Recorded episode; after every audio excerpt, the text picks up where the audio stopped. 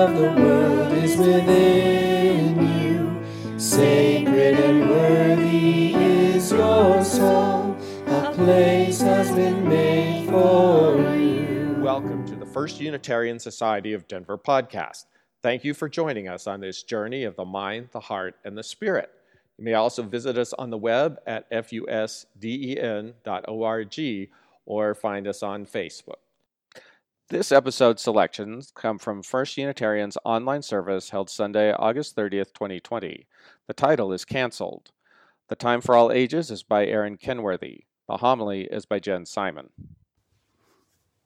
I spent a large amount of my time as a kid playing Marco Polo in a local pool. The person who was it would close their eyes and yell, Marco! And all the other players would respond, Polo! And the person who was it had to try to reach out while using their other senses to get close enough to another person to tag them. I got to be Marco and I got to be Polo and I played with a lot of other kids. I also got relatively good at swimming and moving around in the water. But there were problems with every game. If we, as a group, didn't define the boundaries of where we were playing, the things that were fair or not fair, strategies that were not cool before we started playing, things would become unfun really fast. So kids would go way, way far away or out of the pool, or they might all ditch the person who was it by not responding with polo and leaving Marco hanging with no clue about which way to go or if anyone was even still playing. Or they might splash Marco in the face, which made a few people, most people, not want to be Marco and would be really and would really ruin the game. There were at times very heated arguments, hurt feelings, bullying, and frustration that could lead to the end of a game. But when we were clear about expectations and we made fair rules for fair play and we clearly communicated these expectations, it was easier to hold each other accountable during the game and call people back into the game when they violated a boundary or a rule. And what made the game even more fun was that new folks could join in pretty easily if everyone was using the same expectations. Anyone playing could quickly explain the boundaries the do's and the don'ts to a new player. Well organized and maintained games could last for hours, with people moving in and out of the game as they needed to. Our agreements in our community here, our covenant, defines what our boundaries are, what the do's and the don'ts are, so that we can have fun together. When we create our covenant, it's important to know that we can plan for what happens when someone falls out of alignment with our agreements. We can call them back in, remind them of our agreements, and hold them accountable while they hold us accountable. It's a team effort. In one youth group, our covenant included a piece about how to call someone back in without words. We created a meandering moose signal, meant to use humor and physical body language to remind everyone in the room to check in about where they were in relation to the covenant. Were they out of bounds? Were they headed that way? Meandering moose meant let's pause and check in. So whether it's meandering moose or Marco Polo, who happened to be an explorer a long time ago. We can make mistakes, get confused, and we can check in with others to keep our covenant healthy and active. So let's keep it going. Marco!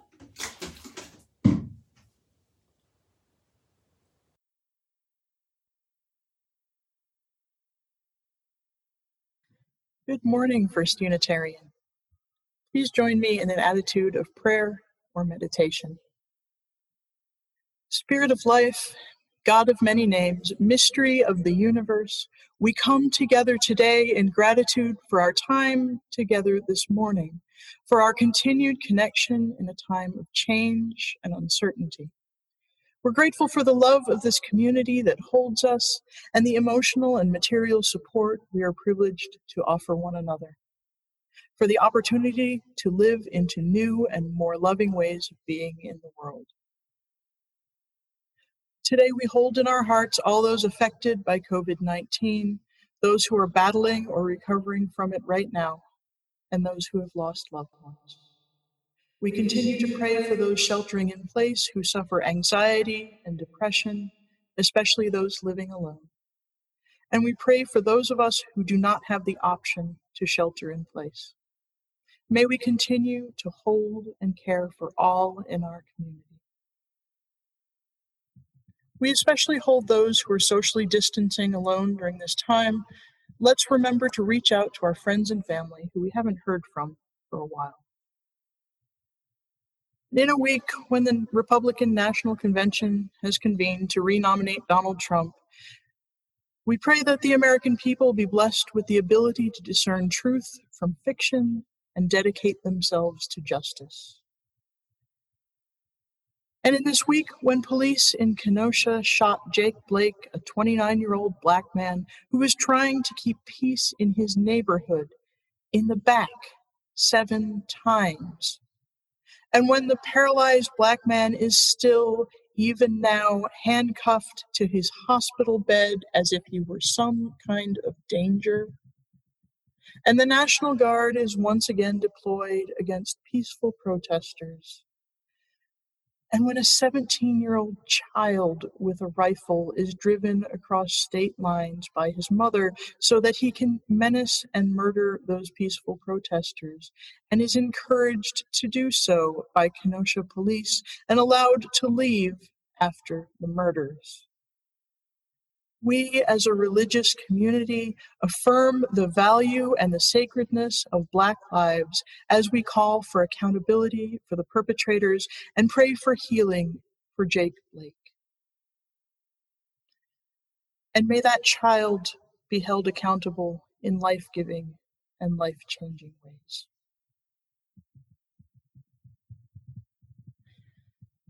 And I offer a prayer for we who work for love and justice as we watch the long awaited but painful and precarious birthing of a new racial consciousness in our nation and our world. In this time of near constant change, of new challenges as well as new possibilities, I offer you this poem by Alice Walker entitled The World Has Changed. The world has changed. Wake up and smell the possibility. The world has changed. It did not change without your prayers, without your faith, without your determination to believe in liberation and kindness, without your dancing through the years that had no beat. The world has changed. It did not change without your numbers, your fierce love of self and cosmos. It did not change without your strength. The world has changed. Wake up. Give yourself the gift of a new day. The world has changed. This does not mean you were never hurt. The world has changed. Rise, yes, and shine. Resist the siren call of disbelief. The world has changed. Don't let yourself remain asleep to it.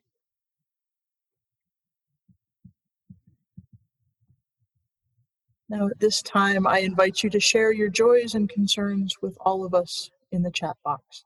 May the sharing of them weave us together in community.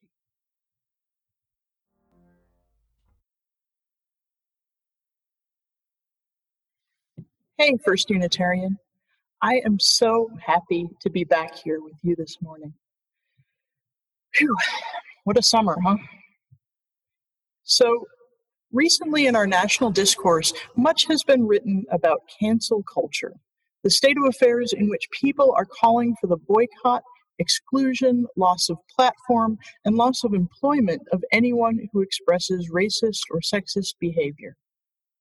On Facebook, for example, there exist now numerous groups dedicated to exposing people's racist and sexist posts to their bosses in the hopes of them losing their jobs. And one of the most prominent examples recently has been a boycott of Harry Potter merchandise because of the transphobic remarks J.K. Rowling has made publicly and repeatedly. A few weeks ago, in response, 150 prominent academics and authors, including J.K. Rowling, Garry Kasparov, Noam Chomsky, and Salman Rushdie, published an open letter in Harper's Magazine expressing concern that debate and free expression in this country are being stifled in the name of justice. it's well past time we canceled certain ideas in our country, right? Racism, canceled. Sexism, canceled. Ableism, canceled. Homophobia, ciscentrism, classism, canceled, canceled, and canceled.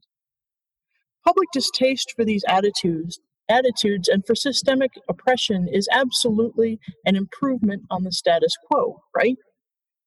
But what of liberalism and discourse? Our president says one of the left's political weapons is cancel culture, driving people from their jobs, shaming dissenters, and demanding total submission from anyone who disagrees. This is the very definition of totalitarianism, and it is completely alien to our culture and our values, and it has absolutely no place in the United States of America. Now, you may not affirm the credibility of the source, but it is indisputable that plenty of Americans agree with him on this score. And from a slightly more level headed standpoint, Ross Douthat in the New York Times says, under its own self understanding, liberalism, which he means in the classical sense of equality before the law based on individual rights, says liberalism is supposed to clear a wider space for debate than other political systems and allow a wider range of personal expression. So you would expect a liberal society to be slower to cancel, more inclined to separate the personal and the professional, or the ideological and the artistic, and quicker to offer opportunities to regain one's reputation and start one's professional life anew.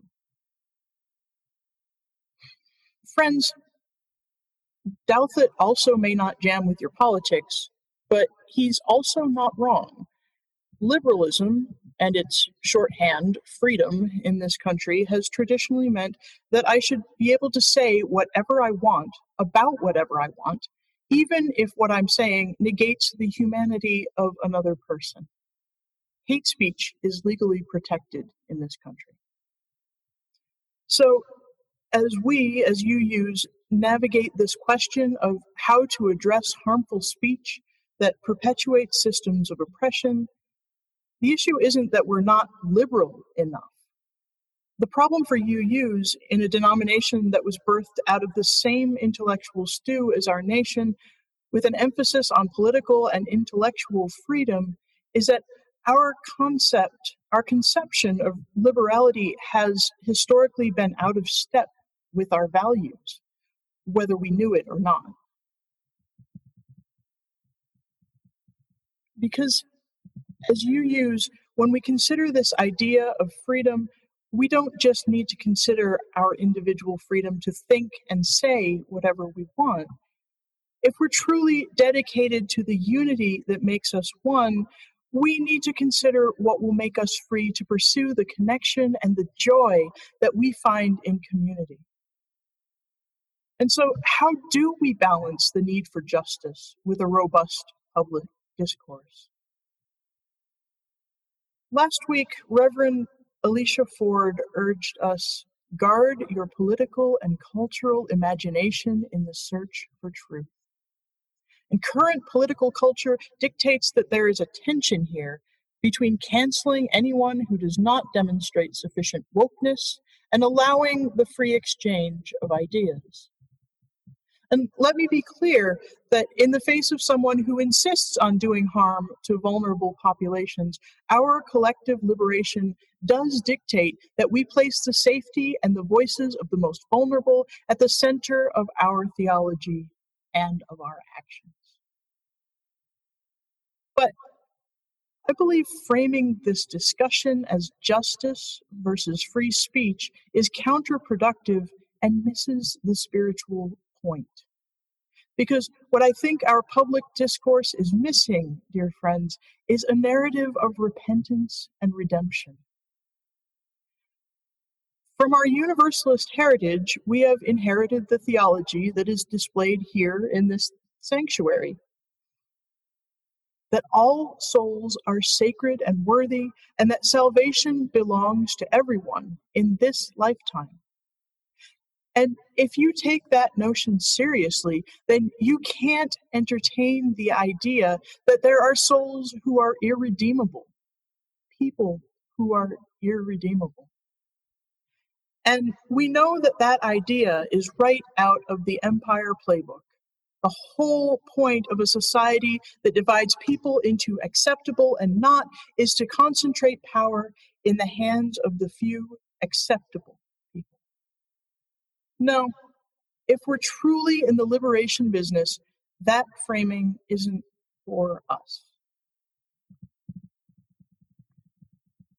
So, then what is our duty in the light of this? Do we need to weed out people who are perpetrating harm? Do our faith and our love compel us to stay in conversation with people who are not doing the work of dismantling white supremacy and continue their allegiance to the status quo?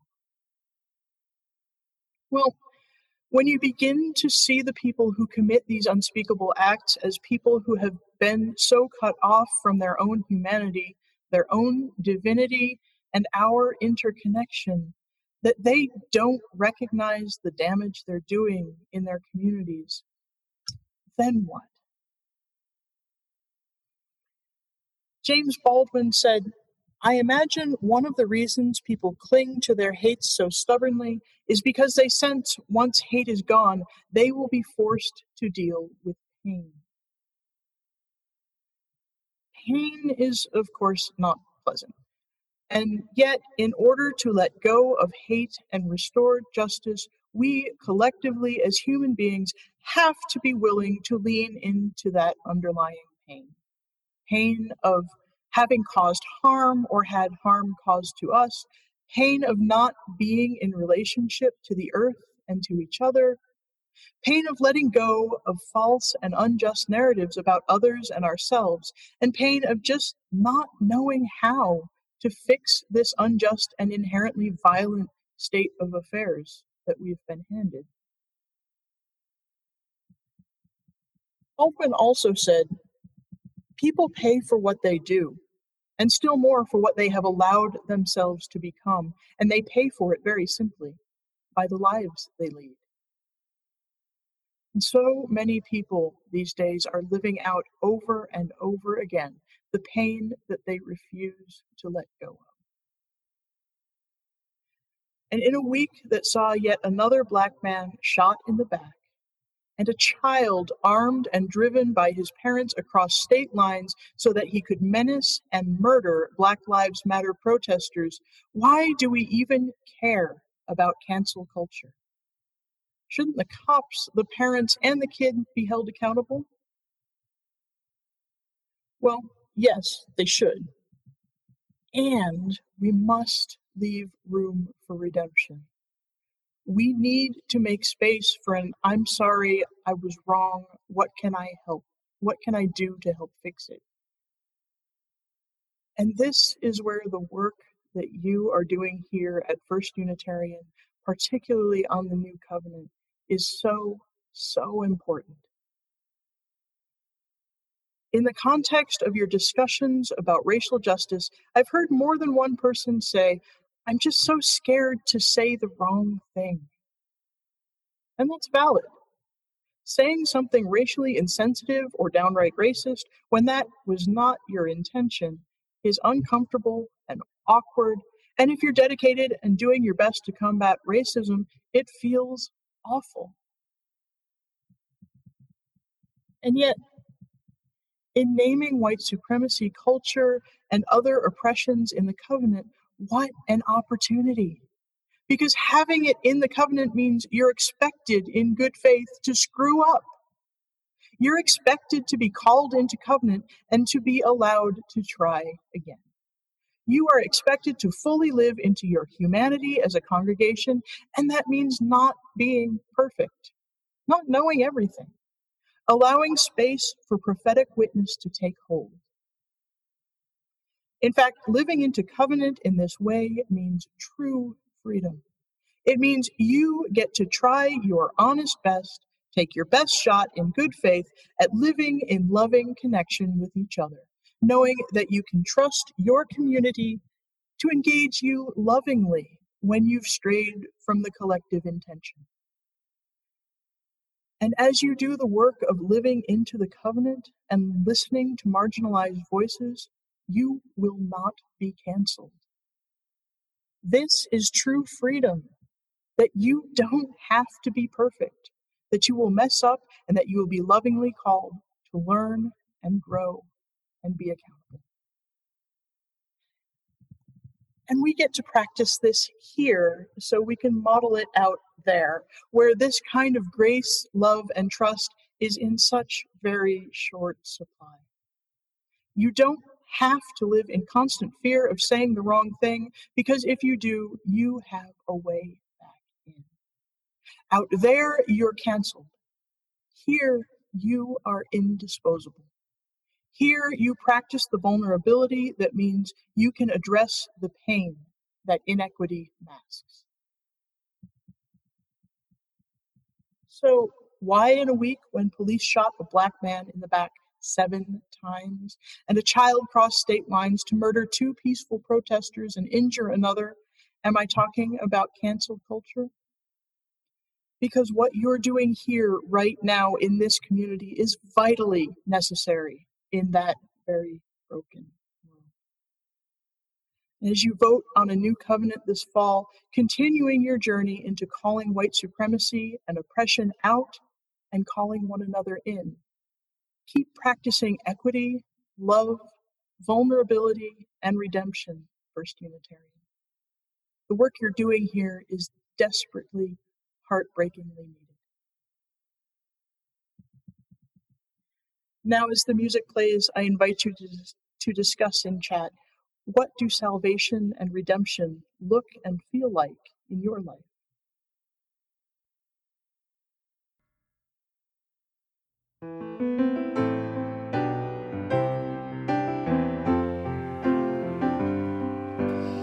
Behind all our differences and beneath our diversity, there is a unity that makes us one and binds us forever together throughout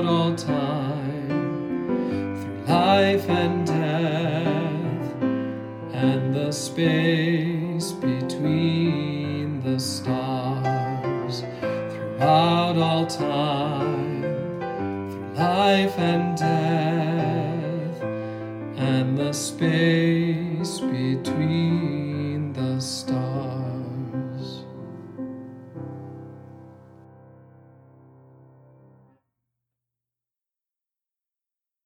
And now, First Unitarian, may you go forth and practice love and redemption.